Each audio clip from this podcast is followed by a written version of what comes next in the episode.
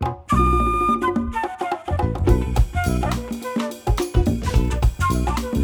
a tutti, sono Ale, co-founder di Will. Questo è un altro appuntamento con Actually, il podcast in cui parliamo del cambiamento, di quelle cose che eh, sembrano arrivare piano piano e poi tutto d'un botto sono, sono diverse. Oggi lo facciamo in compagnia di eh, due ospiti, due amici, Riccardo. Ciao Riccardo. Ciao Ale e di Giuliano Da Cunti che è country head di Invesco, eh, Invesco che è anche eh, il partner di questo episodio così come di altri contenuti che abbiamo fatto in questi giorni. Eh, Giuliano ci racconti tu che cos'è Invesco e cosa vuol dire fare asset management per partire, per cominciare? Wow, così. Eh, bene, allora Invesco per tutto è una delle società di asset management più grandi al mondo. Che cosa significa asset management? Asset management significa quelle società eh, finanziarie che si occupano di gestire i risparmi degli investitori, che possono essere sia uh, retail, quindi um, la gente normale, ok? Quindi non la clientela istituzionale, mentre l'altro business è, per l'appunto si chiama institutional che fa riferimento, che ne so, alle casse, ai fondi pensione,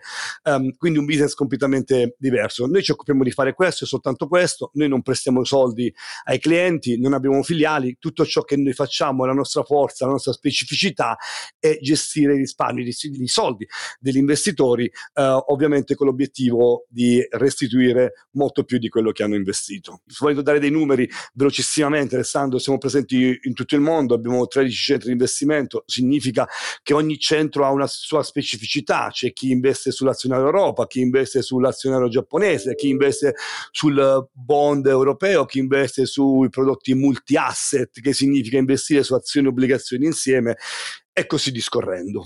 E con, con, Invesco su Will e con Will diciamo abbiamo parlato tanto negli ultimi, negli ultimi giorni, nelle ultime settimane, ma abbiamo parlato soprattutto di Cina. Perché abbiamo parlato soprattutto di Cina con, con Invesco che appunto fa asset management? Eh, la domanda mi piace molto perché è una delle nostre specificità, uno forse dei nostri um, centri di investimento, quindi prodotti di soluzioni di investimento più riconosciute a livello globale, fanno proprio riferimento al mercato asiatico.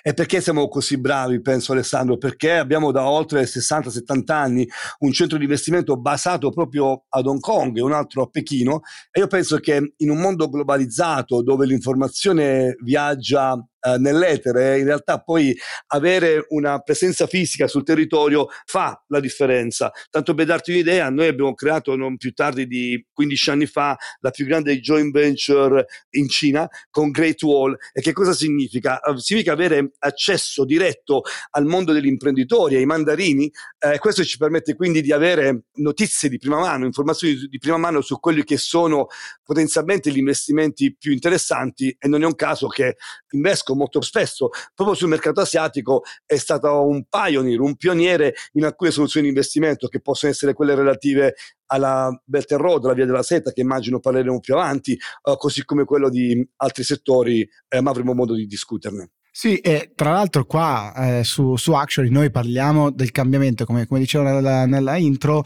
cioè di, di un'idea, no? che le cose arrivano piano piano, piano piano, piano piano, sembrano non arrivare mai, sono cose magari solo per qualche esperto, in questo caso qualche magari appassionato di Cina, e poi tutto d'un colpo, boom, il cambiamento ci esplode in faccia. Provare ad analizzarlo, a vedere quello che, che sono i segnali di qualcosa che cambia, magari ci aiuta a rimanere meno sorpresi. Quali sono secondo te eh, i principali trend di questo di questo cambiamento, soprattutto boom cinese, ma insomma direi che sono anni che c'è questo boom cinese ormai. Guarda, ti do un numero preciso, non perché, perché stiamo studiando questi megatrend, eh, dalle nostre analisi, dal nostro osservatorio, sono cinque megatrend che alimentano la crescita eh, soprattutto dei consumi in Asia. E il primo è la digitalizzazione, la premiumization, il secondo experience, il terzo urbanizzazione, il quarto è il sanitario benessere, il quinto, non necessariamente nell'ordine che ti ho detto, quindi sono tutti parimenti importanti.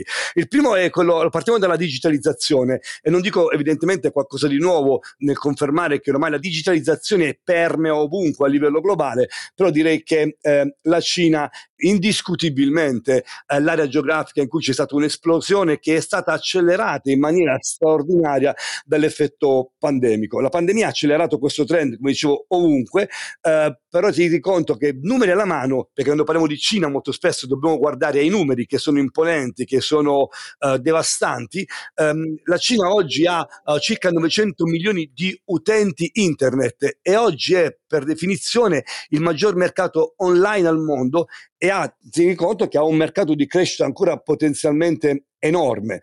Eh, la tecnologia, eh, come dicevo prima, è penetrata ovunque nella vita delle persone, di, di, tutte le fasce d'età, l'abbiamo visto anche in Italia dove c'è sostanzialmente un'ostilità al cambiamento, eh, l'effetto dei pagamenti digitali ne sono dimostrazione, oramai è proprio su questo, in Cina ad esempio, volendo parlare di uno degli effetti di, della digitalizzazione, proprio il pagamento digitale ne è una chiara esemplificazione, forse la Cina è il paese in cui meno di tutti si utilizzano i contanti perché i ragazzi giovani, che sono molto di più di quelli che sono nei paesi occidentali, utilizzano uh, device, utilizzano smartphone e altro.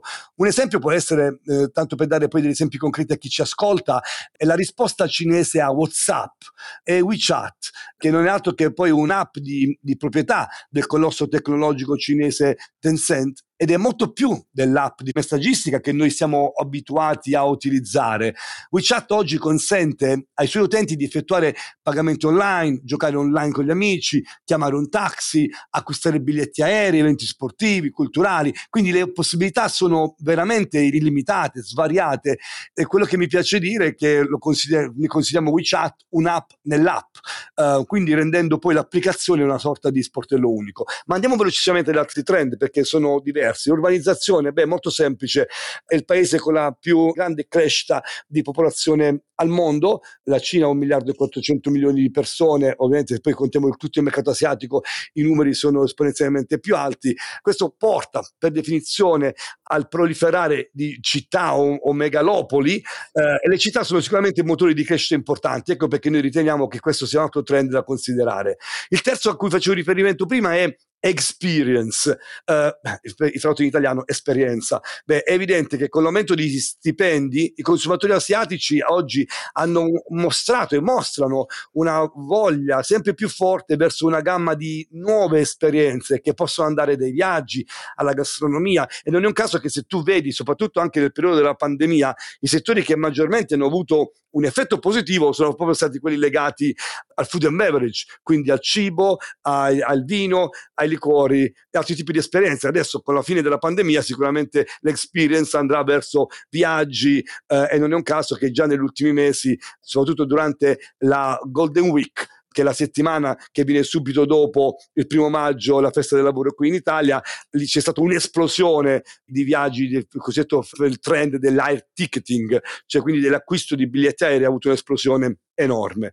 Eh, l'altro trend è la premiumization, eh, ma traduciamo in italiano, non è altro che quel fenomeno ampiamente documentato che fa riferimento al fatto che parlando di una eh, società in cui la middle class, quindi il ceto, il ceto medio, sta guadagnando molto di più, per definizione se guadagni molto di più può darsi che vuoi toglierti qualche sfizio in più e quindi i consumatori sono disposti ad aumentare la qualità di beni e di servizi.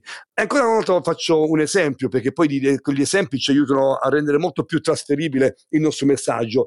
L'Asia e la Cina in particolare è il più grande mercato al mondo delle automobili. Adesso, eh, negli ultimi mesi, evidentemente ha rallentato anzi è decresciuto. Uno dei problemi è stato proprio uh, causato dagli assemblatori europei che in quel periodo non, uh, non, producevano. Ma l'aspetto interessante è che in Cina, pensa, abbiamo 180 automobili ogni mille abitanti.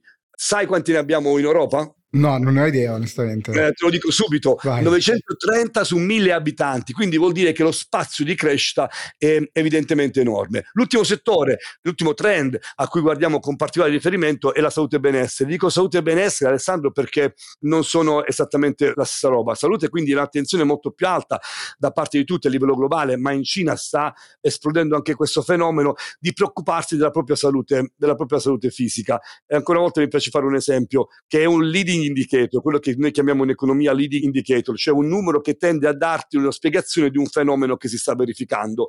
Um, prima del nel 2015 le maratone ufficiali in Cina, quelle quindi ufficializzate, proprio quelle riconosciute, erano 100, 150. A fine 2019 oltre il 1800. Uh, questo non vuol dire che la gente è impazzita, sta correndo ovunque, questo vuol dire che molto probabilmente la gente sta molto più attenta, si prende più cura di se stesso e questo lo vedi anche nel fatto che in Cina ad oggi esistono più di 5.000 uh, produttori uh, farmaceutici con i pro e i contro, ma poi questo eventualmente lo discutiamo più avanti, però sicuramente è un trend enorme a cui noi guardiamo con estremo interesse. Ricky, tu a parte che potresti correrti benissimo tutte quelle mille passa maratone senza colpo ferire, perché ogni volta mi dai una gran paga quando andiamo a correre. Non mi fai più allenare abbastanza. Non mi fai esatto. più allenare abbastanza. Cosa ne sai di Cina tu che ti sei anche intrufolato all'evento con, con Invesco a parlare di Cina? Cina, no, Cina di, di, per sé chiaramente non sono, sono né un sinologo né, né, né, un esperto di economia cinese, semplicemente io l'ho sempre studiata un po' a specchio, da, diciamo nel mio passato da, da, da, ricercatore di cose europee, come un modello, un modello di, di, di politiche, di politiche industriali eh, e eh, che appunto dalla prospettiva europea in realtà ti fanno illuminare gli occhi, no? vedere i cinesi. La rapidità con cui loro sono in grado di eh, modificare il loro approccio, il loro modo di muoversi per un paese di un miliardo, di, di un miliardo e 400 milioni di persone, eh, con la rapidità di, di, davvero di, un serpente, è stata impressionante. Se tu prendi quello che è successo nel 2008, crisi finanziaria, la Cina si rende conto di essere troppo dipendente all'improvviso dal suo Made in China. Che cos'era? Era un modello basato su quantità e poca qualità, no? basso valore aggiunto, ma tantissima esportazione c'è una crisi negli altri paesi, la Cina si rende conto che qualcosa sta cambiando, il suo modello di crescita non è più sostenibile e letteralmente con uno schiocco di dita dicono no, noi entro il 2021 dobbiamo diventare, dobbiamo riuscire a definirci paese innovativo, entro il 2049 dobbiamo diventare leader mondiale nelle nuove tecnologie tra l'altro due anniversari non a caso, centenario del Partito Comunista, centenario della fondazione della Repubblica Popolare e così loro completamente modificano il loro, il loro assetto economico, da quantità a qualità. Da lì anche l'altro giorno abbiamo parlato con Giuliano del nuovo, che cos'è il nuovo Made in China oggi, no? È venuto fuori tanto come tema nel, nel, sì, nel, sì. nella nostra chiacchierata. Sì, è vero, è vero, uh, Riccardo. La, la questione mediciana è una questione che a me piace tantissimo dibattere perché uh, se tu pensi anche soltanto banalmente alle discussioni che facciamo quando eravamo, ahimè, un po' più ragazzi, anche 10-15 anni fa, um, uh, quando pensavamo a medicina pensavamo banalmente a una copia di pessimo valore di un oggetto o di, una, di qualsiasi cosa, una riproduzione di bassissimo livello di un qualcosa di già esistente. Tipicamente tipicamente prodotto nei paesi occidentali. Quindi storicamente l'innovazione tra le società asiatiche in realtà è sempre partita dal miglioramento di tecnologie esistenti Tuttavia, cioè, i dati lo dimostrano in maniera molto chiara che nel corso degli ultimi 10-15 anni è emerso in maniera sempre più evidente come eh, in Cina, ma diciamo in realtà in tutte le società asiatiche, piccole o grandi che siano, eh, stiano riscuotendo un enorme successo mondiale proprio perché stanno creando delle tecnologie uh, disruptive. Uh, quindi mi piace riprendere le parole di un altro esperto come noi di Cina, Giuliano Noci, che proprio in un evento che noi organizzammo uh, tempo fa ancora una volta sul, sul, mercato cinese, lui faceva proprio riferimento al fatto che andasse sfatato assolutamente il concetto della Cina fatta soprattutto di copioni, cioè quelli che copiano i prodotti altrui. Al contrario, è utile sapere che l'intelligenza artificiale, di cui tutti parliamo oggi in maniera appropriata e a volte anche meno, eh, l'intelligenza artificiale che è la futura spina dorsale dell'economia del mondo, in realtà è proprio in Cina. E lasciatemi dire qualcosa che può essere disruptive politicamente. Io penso che il problema che ha avuto Trump prima e Biden adesso eh, è stato proprio perché avevano in qualche modo nascondevano una profonda insicurezza di natura tecnologica e quindi hanno provato a lanciare la discussione della guerra commerciale che in realtà andava a coprire quello che era loro, diciamo, il loro percorso più limitato dal punto di vista tecnologico rispetto alla Cina. È evidente che oggi la Cina ha superato gli Stati Uniti sul fronte della domanda di brevetti in aree come la telecomunicazione, ottica, macchinari elettrici, energia e tra altre cose la Cina negli ultimi anni ha avviato un radi- una radicale trasformazione della propria economia, sempre più volta alla creazione di prodotti e di servizi ancora una volta, ripeto, ad alto valore aggiunto, quindi qualcosa di diverso rispetto a quello che succedeva nel passato. I numeri che davi tu dell'innovazione, di nuovo, io la guardo dalla prospettiva europea, dove facciamo una grandissima fatica a sfornare, no?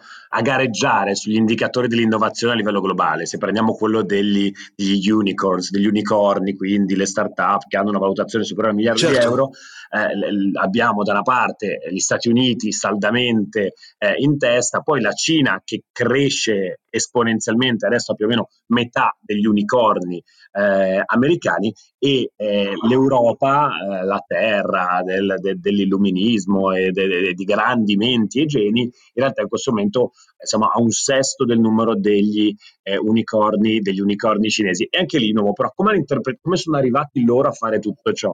Beh, ti chiederei a te, eh, noi un po' anche lì, tirare fuori qualche dato sull'R&D, sulla, sulla ricerca, lo sviluppo che come viene finanziata e quanto viene finanziata in Cina. Per me la cosa impressionante era stato vedere quando studiavo invece come loro interpretavano l'innovazione, loro hanno investito una quantità di denaro e risorse enormi sull'istruzione noi qua in Europa quando pensiamo, quando sentiamo parlare di innovazione, spesso sentiamo parlare di campioni europei che lasciamo fondere due grandi aziende e così diventeremo competitivi in giro per il mondo e potremo fare innovazione, che non è proprio questa l'idea. La Cina sulla ricerca e lo sviluppo, come lavora, quali sono i numeri, se voi avete dalla vostra prospettiva qualche... Qualcosa, qualcosa abbiamo, eh, R&D, come tu hai detto appena adesso, vuol dire Research and Development, quindi per chi non ci per chi non masticasse, eh, ricerca e sviluppo è sicuramente una, una, un settore su cui, un trend su cui la Cina sta investendo tantissimo uh, e ci sono dei settori in cui evidentemente la Cina sta investendo di più. Sicuramente uno di questi, ne ho fatto riferimento all'inizio, è il settore dell'healthcare. Ancora una volta, healthcare significa il settore sanitario, tutto ciò che è legato al settore della salute e del benessere, come si diceva all'inizio. Con il Covid-19 in tutto il mondo i riflettori sono stati puntati sui sistemi sanitari e la Cina evidentemente, in qualche modo, lo capiamo, ha avuto un'attenzione particolare, visto che um, da lì il virus è partito, che quindi uh, sicuramente investimenti si sono fatti maggiormente proprio perché i numeri richiedevano e il rischio di contagio su un numero molto più alto richiedeva un, una, una risposta immediata. D'altra parte, con l'invecchiamento della popolazione e la maggiore incidenza di malattie legate allo stile di vita, il ricorso all'assistenza sanitaria in Cina è sempre di più in in costante aumento. provo ancora una volta a darvi dei numeri. Entro il 2030 pensate che la popolazione urbana cinese raggiungerà un miliardo di persone, di cui 500 milioni entrano a far parte poi della classe media. Questo significa che di queste persone circa 100 milioni avranno un'età superiore ai 65 anni. Quindi parliamo di, di numeri di una popolazione che soltanto riguardo ai 65 anni è molto più grande, è molto più ampia della stessa Germania.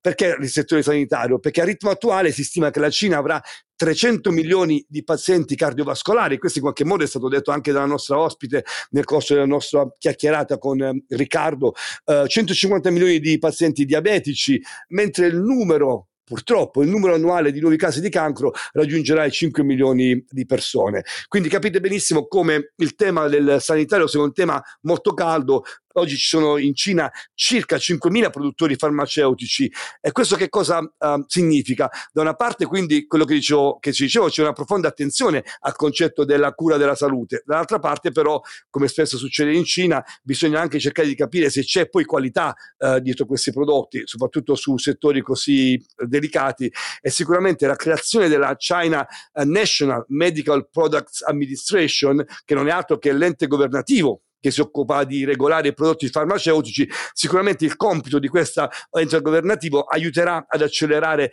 il sistema di revisione dei farmaci, ma sicuramente anche a promuovere il miglioramento della qualità e dell'innovazione eh, in questo ambito. Quindi sicuramente quando parliamo di ricerca e sviluppo, sicuramente ad oggi, sulla base dei nostri dati, quello legato al settore sanitario è uno dei, dei trend più importanti che noi stiamo segnalando.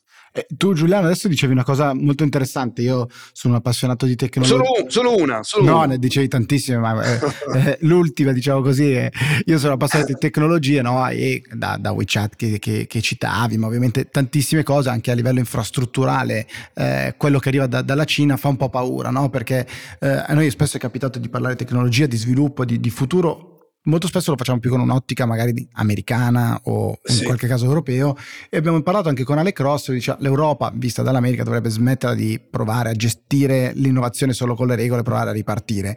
La Cina addirittura come dire fa paura viene fermata a volte ai confini per, per, per mille motivi così come altre iniziative che, che, che, la Cina mette in essere. Diventa immediatamente cioè diciamo il confine fra politica internazionale geopolitica ed economia diventa incredibilmente sottile e labile no? Qua, quindi è, è, un'opportunità, è un rischio, quale dovrebbe essere diciamo, l'approccio, penso a, ovviamente ad esempio alla, alla, nuova via della seta, no? di cui si, si, parla tanto e bisogna sempre provare a ponderare, a capire è più un'opportunità, uno scontro, qual la, quali sono le, diciamo, le, le, le visioni. Ecco. Guarda, eh, la tua domanda ovviamente richiederebbe un podcast di un meno 24 ore.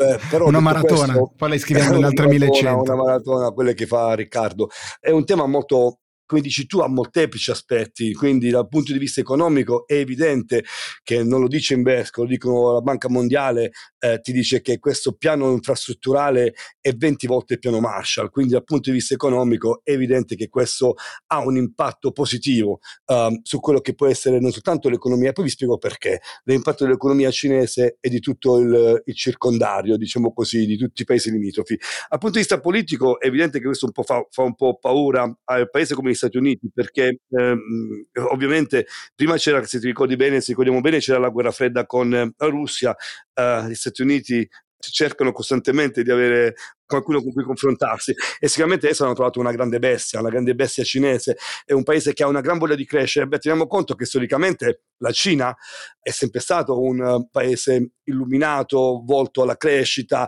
al commercio, ha avuto poi una grande fase di buio, però si è ritornata a riprendere quello che era di sua competenza. Uh, dal punto di vista politico, oh, ne abbiamo già discusso, è evidente che possono crearsi delle tensioni, però è anche vero che la Cina ha oggi necessità di crescere. Perché facevo questo discorso prima? Perché uno dei dati forti dell'America, per tutti quelli che ci ascoltano, è quello di aver sempre creato dei consumi interni. Quindi il 70% della forza dell'America era data dalla capacità di consumare internamente, cosa che è venuta drammaticamente a mancare alla Cina. E perché ti, mi piace combinare le cose economiche e politiche? Perché se ricordiamo l'era Trump trampiana, si sono ribaltate le posizioni. Prima c'era la Cina che si era nascosta dietro, dentro la grande muraglia cinese, e mentre la, l'America è andata alla conquista del mondo. Con Trump, um, America uh, First, America Great Again, o quello che vogliamo, si sono costruiti i muri. Invece la Cina con questo, con questo nuovo progetto è andata oltre il suo muro perché ha capito che l'unico modo per eh, garantire a se stessa, quindi non è che sono proprio altruisti, questi guardano i suoi loro interessi, hanno capito che l'unico modo per riuscire a mantenere un livello di crescita importante fosse quello di andare oltre la muralla cinese e creare accordi commerciali, infrastrutturali sul tema digitale, sul tema quindi delle infrastrutture anche digitali e tecnologiche, creare una serie di eh, interconnessioni eh, e quindi quei corridoi per questo si chiama la via della seta, un corridoio sia terrestre che fluviale che dovesse collegare non due continenti, addirittura tre, perché la Cina si è spinta non soltanto verso l'Europa, ma anche verso l'Africa.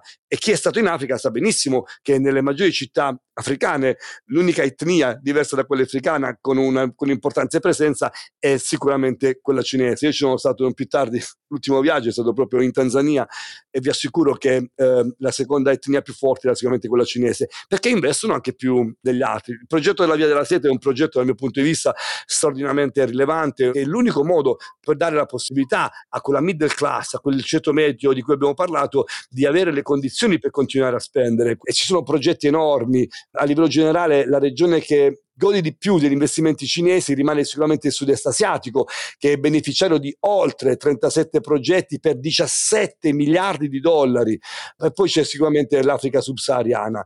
Tra le nazioni invece che anche dopo la pandemia c'è la Russia che ha mantenuto il suo posto come maggior beneficiario della nuova via della seta con 126 progetti per un totale di 300 miliardi di dollari. Come vedete ve ne sto dicendo un po' di tutti i colori, quindi vanno sull'Asia, vanno sulla Russia, si sono spinti, beh sapete tutti, vi ricordate tutti quando è stato fatto l'accordo col governo grillino con Di Maio sulla via della seta, ce lo ricordiamo tutti e io penso che certo. questa è certo. un'opportunità che l'Italia deve prendere.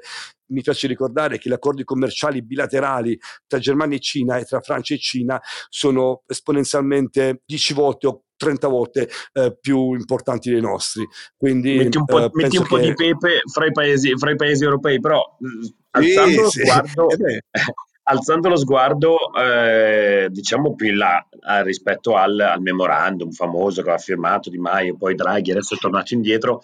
Guardiamo invece, avvicinandoci alla chiusura, oltre anche alla Belt, and, alla Belt and Road Initiative, una vostra prospettiva di quello, ne abbiamo accennato solo poco anche nell'evento in cui abbiamo partecipato insieme, eh, l'accordo Europa-Cina, l'accordo commerciale Europa-Cina, di cui si è parlato tantissimo alla fine dell'anno, eh, in, molti, molti l'hanno visto di nuovo, l'hanno raccontato come una grande opportunità perché finalmente le nostre imprese, i nostri investitori potranno andare in maniera più libera ehm, in un mercato in enorme crescita come quello cinese eh, e c'è chi invece dice no, momento, attenzione perché invece qua abbiamo, abbiamo da perdere perché ulteriormente un po' la retorica del, eh, dell'invasione e del fatto che non si giochi secondo le stesse regole. Tu, voi anche, come, come, come lo vedete questo accordo? Avete una vostra, una vostra visione? Guarda, ti dico, ti do, come dicevi, siamo in chiusura, quindi ti do veramente un flash su questo. Um, ad oggi um, gli accordi, se vogliamo parlare dell'impatto del recente accordo UE con la Cina, ti direi che la nostra lettura è che gli accordi sono ancora piuttosto vaghi e contorti. In sintesi, quello che si chiede è di avviare un regime di uh, reciprocità tra Cina e Unione Europea dal punto di vista di accesso al mercato ed equo trattamento dal punto di vista delle normative. Questo è un tema che è stato evidentemente portato avanti soprattutto dall'Europa, poi è stato bloccato a maggio, quindi si è detto che il Parlamento europeo non voleva ratificare questo accordo fino a quando la Cina non avesse tolto le sanzioni cinesi. Sai, come al solito è sempre stato con la Cina e con gli Stati Uniti, soprattutto quando tu sei politicamente, economicamente più debole, diventa sempre un tiro e molla, una sorta di negoziazione e tipicamente ci soffre e ci perde chi è più debole. Ma detto questo, di, di, positivo c'è che proprio negli ultimi giorni è ripreso il dialogo tra le parti dopo lo stop di maggio. Siamo ancora nella fase embrionale di questo dibattito, ma se l'atteggiamento sarà costruttivo, come ci auguriamo da entrambe le parti, personalmente io vedo più opportunità che rischi, sia per l'Europa che per la Cina. Sei radiofonico, Giuliano, fai anche la chiusura, fai tutto tu. Top. Sì, mi sono, mi, sono piaciuto, mi, sono, piaciuto, ora vi do la parola. no, senti, io ero, ero ammaliato. Facciamo, facciamo, così: che se ti va, ci torni a trovare magari eh, nelle prossime settimane, ci racconti o, o, mesi, ci racconti che cosa, che cosa cambia, che cosa succede eh, in Cina, perché ho trovato davvero appassionante. Però abbiamo aperto 50.000 cassetti che vale la pena approfondire. Se ti va, facciamo, facci questa promessa, se no, corri una maratona con Riccardo. Giuro, giuro, giuro. Fantastico, grazie ancora, grazie Giuliano. Ciao Riccardo. Grazie a voi, Giuliano. Ciao, ciao, ciao, ciao Riccardo.